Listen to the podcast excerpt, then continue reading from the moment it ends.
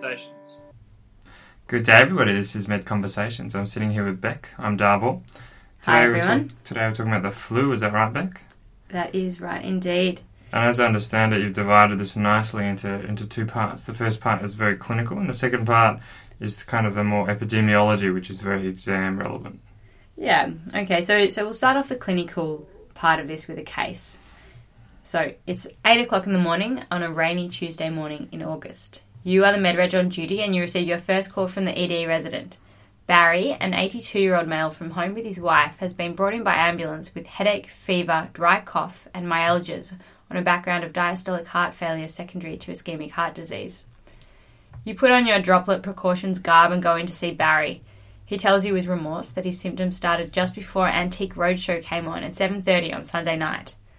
He describes being struck down over the course of an hour or so with fever and chills, quickly followed by a sore throat and aching muscles.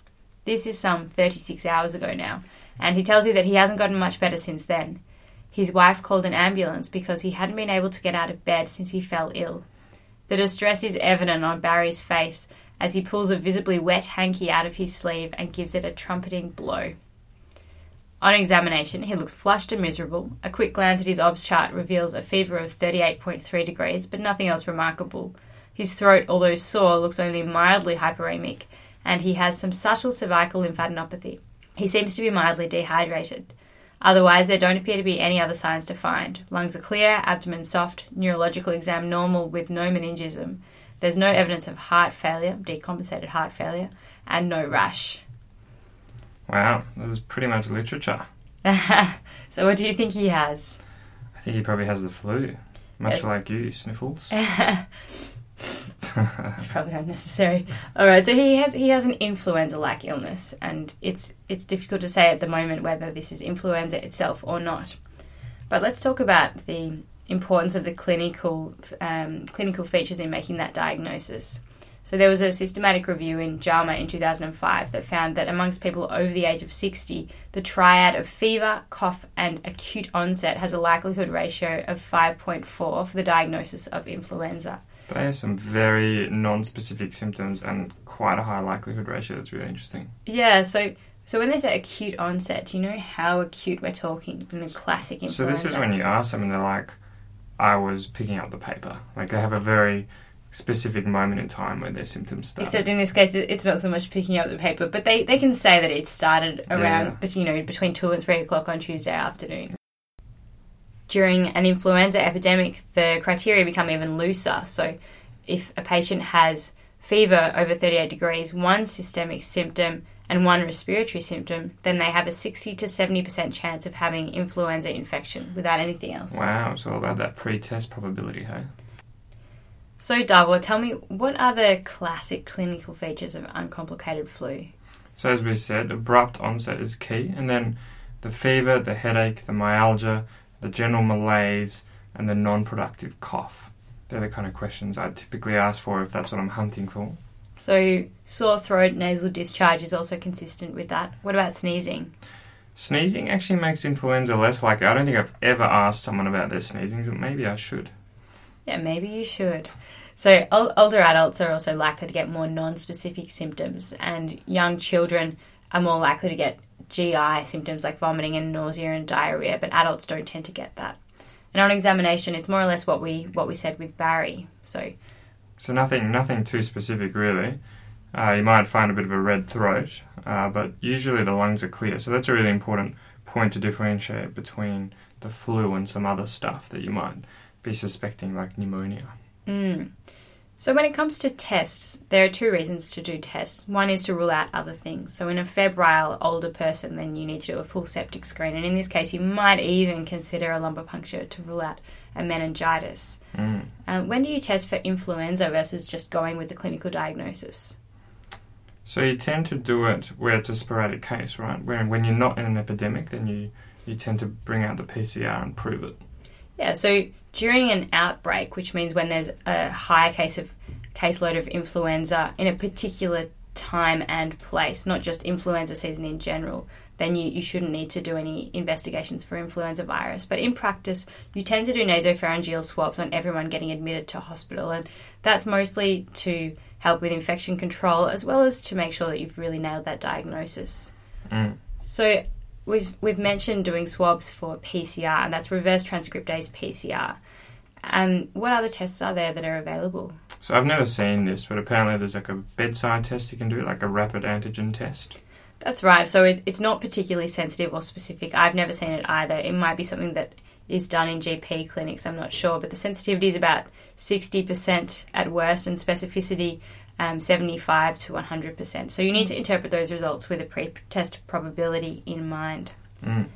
So going back to Barry, we did an FBE, found some lymphopenia, mild, and nothing really else exciting on his blood tests. His chest X-ray showed cardiomegaly, but we already knew he had heart failure. Nothing acute. His lung fields were clear. Now Barry had a very high pretest probability for influenza, and you did do some viral respiratory swabs to send them to the lab for PCR. How long does that take? Uh, so it usually takes about 24 hours. We all know the exact time that they get done at my hospital because you can take the flu precautions off. Four o'clock every day, that's when they run the viral PCRs. So give, give them a call and be like, can I stop, stop wearing that damn mask? So the sensitivity and specificity of PCR is about 99%. So it tells you pretty much for sure. It's a pretty good test. Hmm. Okay, so with Barry, the first decision you need to make as the MedReg, are you going to admit this patient? So, just in terms of discharge planning, I would say yes, because he can't cope at home. He can't get out of bed. He's at home with his elderly wife who's going to look after them. Yeah, so that's already yes. But even those things aside, Barry is at very high risk for severe influenza and for complications of uh, of influenza. So, what features are there that make Barry high risk, and what are the other features that predict a poor outcome to influenza? So, in Barry's case, because he's old, as always, it's a risk factor for severe cases of everything. And then also because he has his com- comorbidities of heart disease, he's less likely to do well. So, other conditions that you'd think about in someone with the flu, where you'd be worried about complications and maybe thinking about hospitalising them. So, pregnant ladies, people with Down syndrome, severe obesity. So, that was particularly bad in the recent swine flu pandemic. Mm. Um, kind of respiratory conditions, heart conditions, as we said, neurological conditions as well. And of course, immunocompromise. If your immune system's not going to be very good at fighting it, you might need some extra help and some support doing that. And as always, the very young as well as the very old, patients with Aboriginal or Torres Strait Islander um, origin, and residents of institutions like aged care facilities and homeless people.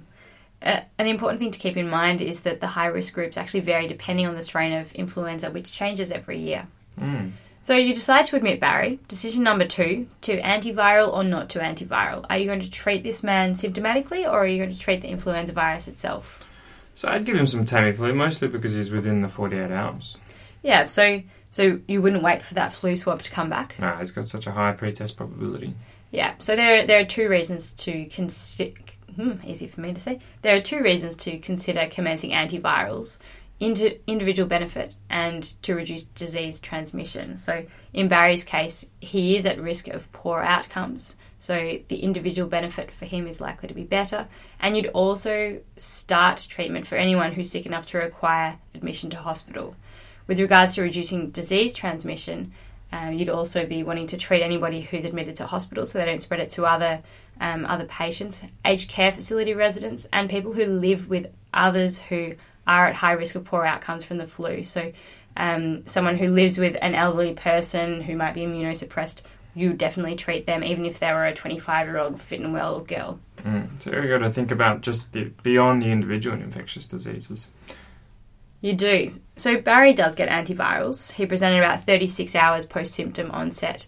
Um, and he was at risk of poor outcomes, and he was going to be an inpatient. So he got tick, tick, tick on that list. Um, and the earlier that you give antivirals, the more benefit you're going to get. And interestingly, um, even if he did present more than 48 hours later, you would still consider giving it to him because he is at risk of those poor outcomes. Ah, really? Okay. So it's not a hard and fast rule. Right, okay. I always thought it was, so it's interesting. Because most, most inpatients would probably deserve Tamiflu then. I suppose so. Yeah, because most of them will have comorbidities, most of them will be old. Mm. Okay, so there are two classes of antivirals that are active against influenza. Do you know what they are? So the one that we tend to use most is a neuraminidase inhibitor. So that's oseltamivir or Tamiflu is the brand name. or zanamivir is the other one. But we don't tend to use that so much in Melbourne. So, neuraminidase inhibitors are active against influenza A and B, and we'll tell you more about the categories later. Just quickly though, they're the bad ones, right? There's A, B, and C, and A and B are the ones that we actually worry about. So it Yeah, it works against the important ones. It goes in, in descending order of badness, so A is the worst. Mm. Um, and so it makes sense that the second class, adamantanes, which are active against only one kind of flu, would be active against influenza A. Mm. So the adamantanes are also known as M2 inhibitors, and the main example of that is actually amantadine, the very same as the Parkinson's disease treatment. And that's the only context I've ever seen that used. I actually haven't seen that used for the flu. Neither have I. Okay, so so we'll mostly focus on neuraminidase inhibitors then. What's the benefit of treating somebody with neuraminidase inhibitors? So it just makes that course of the flu a little bit less rough, a bit smoother, shortens it. Symptoms are a bit better. Exactly, and the second thing is it reduces infectivity. Uh, yeah. And we'll explain that in a little bit more detail in the second half of this podcast when we get a bit more into the virology. But um, I think something really interesting here is that the the studies that we have usually we always say that randomized control trials are better than observational studies, but in the case of um, influenza treatment, the observational studies show a greater improvement uh, with neuraminidase inhibitors, so decreasing mortality and, and other poor outcomes but the randomized control trials don't. They show really minimal benefit, and, and this whole thing of only stopping the durations of symptoms by one day. Do you know why that would be? So this is a really interesting example where the randomized control trial is not necessarily king. Because who do you put in an RCT? You put young, fit, healthy people who don't necessarily need support through the flu. They'll be fine and probably won't even pick up that it's slightly helped with their symptoms. The people that need the Tamiflu, that the oseltamivir, are the oldies, and they don't get into RCTs. So the observational studies, which does uh, include such patients, actually show quite a significant benefit. So the benefit doesn't come without a cost. Do you know what the side effects are for neuraminidase? The main one I Inhibitors? see, as with every medication ever, is nausea and vomiting. Exactly.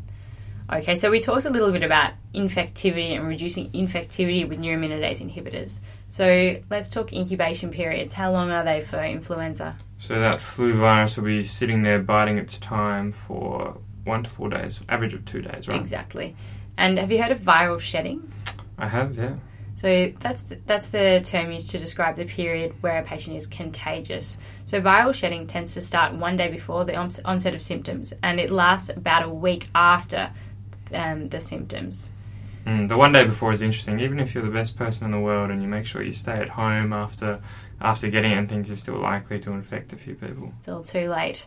So this period of viral shedding is much longer in patients who are immunosuppressed. It can be actually over one month. That was really relevant when I was on hematology, when everyone had no white cells and uh, they had to stay away from their, you know, pregnant children and such for up to a month. Hmm. Okay, so speaking of pregnant children and grandchildren, Barry has a pregnant granddaughter. Should she get prophylactic treatment? Should his wife? Yeah, maybe.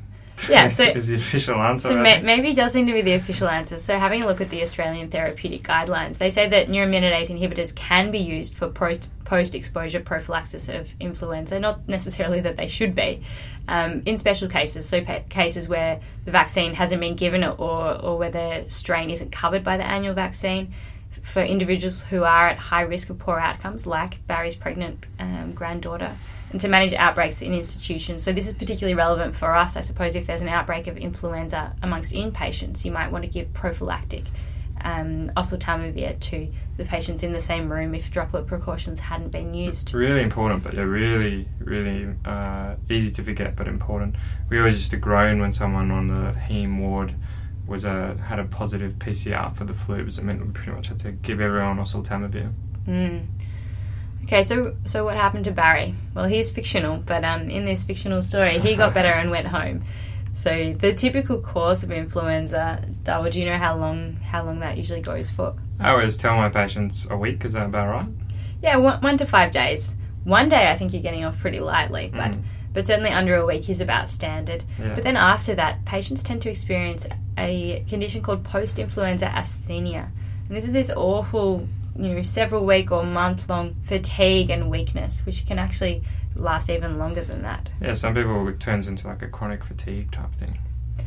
So we said that Barry got better, but what could have happened to Barry? What are the main complications for influenza?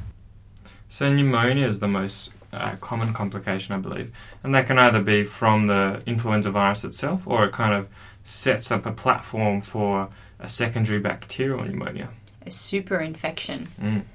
Then there's other things that are less common. That those myalgias can actually lead to myositis or even full blown rhabdomyolysis. That's crazy. I didn't know that.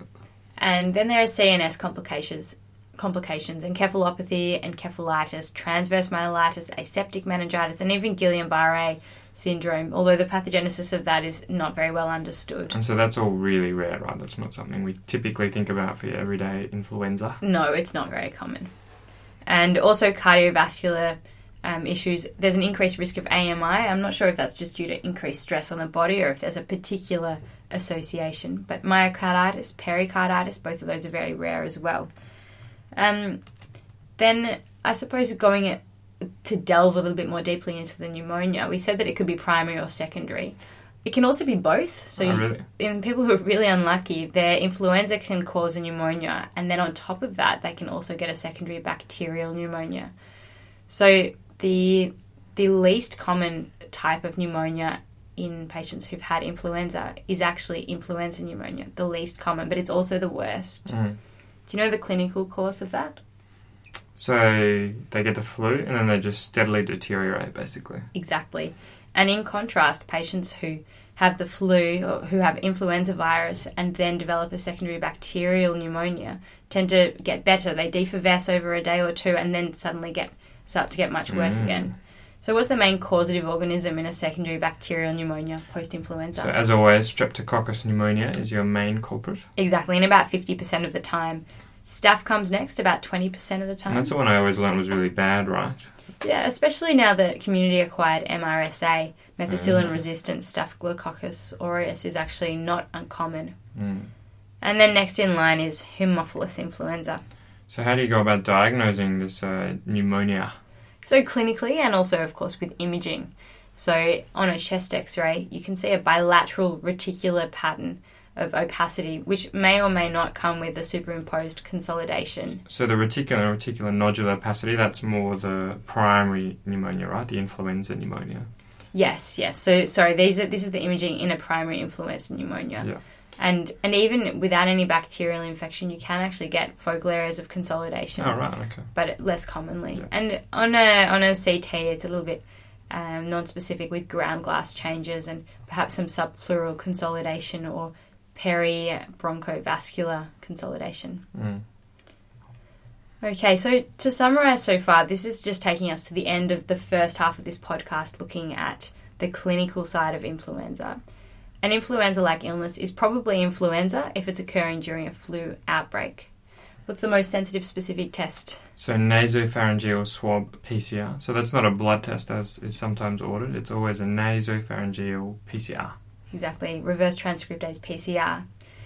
Antivirals are of limited use, but you should give them to people with the flu who are at risk of poor outcomes or people who have close contacts who are similarly at risk of poor outcomes. If you give them, give them early. Mm. The most common complication Pneumonia, and the most common causative organism Streptococcus pneumoniae. and the most severe type of pneumonia. So primary influenza pneumonia, which you see those reticular nodular opacities on chest X-ray with.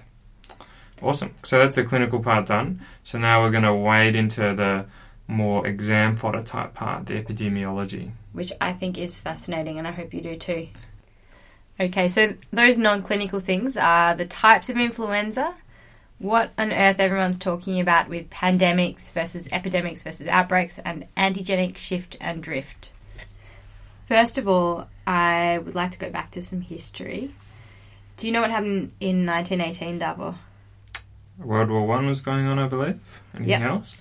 so around the same time as World War One was wrapping up, there was the Spanish flu. It was a pretty big deal. Twenty to forty percent of the whole world's population got it, and fifty million people died. So that was actually more than the number of people who died in World War One, Wow. um, and also more than four years of the bubonic plague. So it was the last big plague that humanity had. And so what happened if you were in medical school at that stage? So funny you should ask this, but so they had such a shortage of doctors, particularly in comparison to this incredible number of people who were unwell, that they actually closed down the third and fourth year classes And these poor medical students and nursing students were just assigned jobs. You're now a doctor, you're now a nurse. Damn. Yep. So maybe that explains why so many people died. Oof. So, so the interesting thing about the Spanish flu is the mortality rate was actually highest amongst those aged 20 to 50 years old, which is completely the opposite to what I was saying earlier about the very young and very old.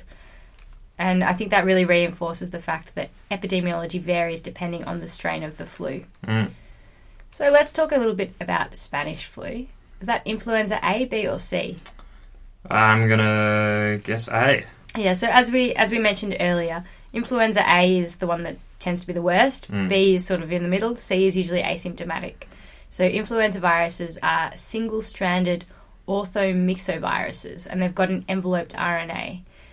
The generation titles of A, B, and C are based on the protein antigens. So there's two of those, the H and the N. Mm. Um, so with influenza B, outbreaks do happen, but they tend to be a little bit less extensive. So, what kind of groups do you think would be getting uh, would be subject to these kind of influenza B outbreaks? So imagine if it's if it's less extensive than kind of smaller groups like schools and hospitals and stuff. Exactly, yeah. So in, in institutions, and the reason that influenza B doesn't cause those huge huge pandemics is that there's less antigenic variation. So what is that? So how shifty it is, how much you can trust it, Uh, yes, sort of. how drifty it is. Yeah, so antigenic drift is when the vi- viral proteins, those H's and N's, change a little bit. So they don't change their numbers. If it was called H1N1 last year, it'll still be H1N1 this year, but they might have changed it a little bit. And that's what causes outbreaks and epidemics. And that's the reason that the flu vax has to change every year because there's a little bit of antigenic drift. Mm. So Antigenic. a couple that drifts apart gradually, exactly. rather than the traumatic shift of a breakup. So the antigenic shift is more of the divorce, um, and then changed partners. I think we can probably we can lose the analogy now. Um, so antigenic shift is when the proteins change a lot, Mm. and it's usually because uh, it's an animal virus that's changed and adapted to humans, or there's a mixing, a genetic reassortment, um, mixing an avian type or swine virus with a human virus. And these antigenic shifts are the ones that cause pandemics. So now I'm going to talk briefly about what those membrane glycoproteins are, the H and the N. Do you know do you know what H stands for? No. So it's hemagglutinin. Right. And that one is involved in cell attachment. Don't worry too much about that. N is the one that ends up being more clinically relevant. So neuraminidase. And that is responsible for helping to release the virus after it's been replicated. So that's why we like to give Tamiflu to people who want to limit the viral shedding, right? We want to limit Ex- how contagious they are. Exactly. So Tamiflu is oseltamivir, and that's a neuraminidase inhibitor. So that all links back and makes a bit more sense now. Cool. So you hear in the news all about H1N1 and all these H's and N's. Only influenza A is classified into those kind of subtypes according Right. to the H and N. So Spanish influenza wasn't influ- influenza A, H1N1. Was it a pandemic or an epidemic? Given that- What did you say? Like 60% of the world's population had it. I'm going to go pandemic. So what does that mean? What's a So pandemic? that's, that's when it's between countries. Yeah, so there's there's no black and white definitions for all of these words, but if we go one at a time, these are the CDC definitions. Uh, an epidemic refers to an increase, often sudden, in the number of cases of a disease above what is normally expected in that population in that area. So it's sort of isolated. Outbreak is more or less the same thing, but it refers to a more limited geographic area. Like a restaurant with bad chicken. Exactly, exactly. And pandemic is an epidemic over a number of countries or continents. It's also a really good board game. so pandemics are always caused by influenza A. We said that that one was worse. And antigenic shift or drift. Shift, because that's the bad one. That's the traumatic breakup. So that has been a question on many a medical school examination, as well as physicians training and USMLE for anyone studying for those. Cool. Okay, so going a bit more f- through history, we talked about H1N1 in 1918. This is not an exam question, but it is interesting. so in in 1957 there was uh another severe pandemic. This one was H2N2. So to get to that, there must have been antigenic shift. Shift, yeah. And, and so we've changed both the H from H1 to H2, and the N from N1 to N2. Mm. So that was a big change and it caused a severe pandemic. Then what happens is H2N2 took over from H1N1 as the seasonal influenza. So there wasn't a whole lot of H1N1 floating around the place after that point. So no one had resistance to it, right? Mm, I, I don't know if you'd use the word resistance, but no one had a, a degree of immunity against it. Yeah. And that becomes relevant later on. So that's called H2N2, the Asian influenza. And H3N2 came around in 1968 and is still hanging around. But then in 2009, a lot of you might remember the, sp- the swine flu pandemic. That was actually H1N1. All right. Full So- circle. Full circle, we've come back to it. So It was- like every hundred years or so, H1N1 just makes another appearance. Mm. About the life expectancy of people. so, so the H1N1 in 2009 was actually a little bit different to the 1918 one. It's a novel subtype, had some fancy numbers and letters after it. PDM 09. Oh, 09, 2009. I didn't make that mention before. and anyway, no one could possibly understand this. so, so that originated in swine, and um, and as you'd imagine, being H1N1, it was antigenically similar to the strain that had been around before that H2N2 had taken over in 1957. Mm. So all the people old enough to have been around before 1957 tended to have immunity. So H1N1, the swine flu epidemic of 2009, was uncommon in people after middle age. right, yeah. So again, we're seeing that difference in the epidemiology depending on various, um, depending on the strain and, and depending on history. So is H1N1 taken over as the seasonal influenza at the moment? Is that the fashionable thing? So normally that's what happens, but this time, interestingly, it didn't take over; it added to. So I Ah. mentioned that H3N2 pandemic that came around in 1968. So that's still hanging around, but That's instead of being That means I have a bit of a broader repertoire of influenza that I'm used to dealing with. that's it, that's it. So the H3N2 is still around, and H1N1 has joined it. Cool. So the influenza vaccine this year covers H1N1, H3N2, and also influenza B that tends to chug along in the background most of the time, causing less significant disease. All right. So what are the take-home messages for this part two? Okay, so influenza A and B are the most clinically relevant, but A causes worse disease. Yep. Pandemics are So epidemics that affect a lot of people in many countries. For example, when 40 to 60 percent of the world has the flu, that's a pandemic. and they're always influenza A, caused by antigenic shifts, which are big changes in the glycoproteins. Okay, so some parting words that my hospital's head of infection control would probably want me to say. Get your flu shot. Mm. Um, if you've had the flu, don't go to the hospital if you're a student there or working there within 24 hours of your last fever, or within seven days if you're working with immunosuppressed patients. And as annoying as they are, droplet precautions, put your spacesuit on, Put on the annoying duck mask. and we hope that you don't get the flu this year. Cool. Thanks, Beck. That was awesome. Appreciate it. Thank you.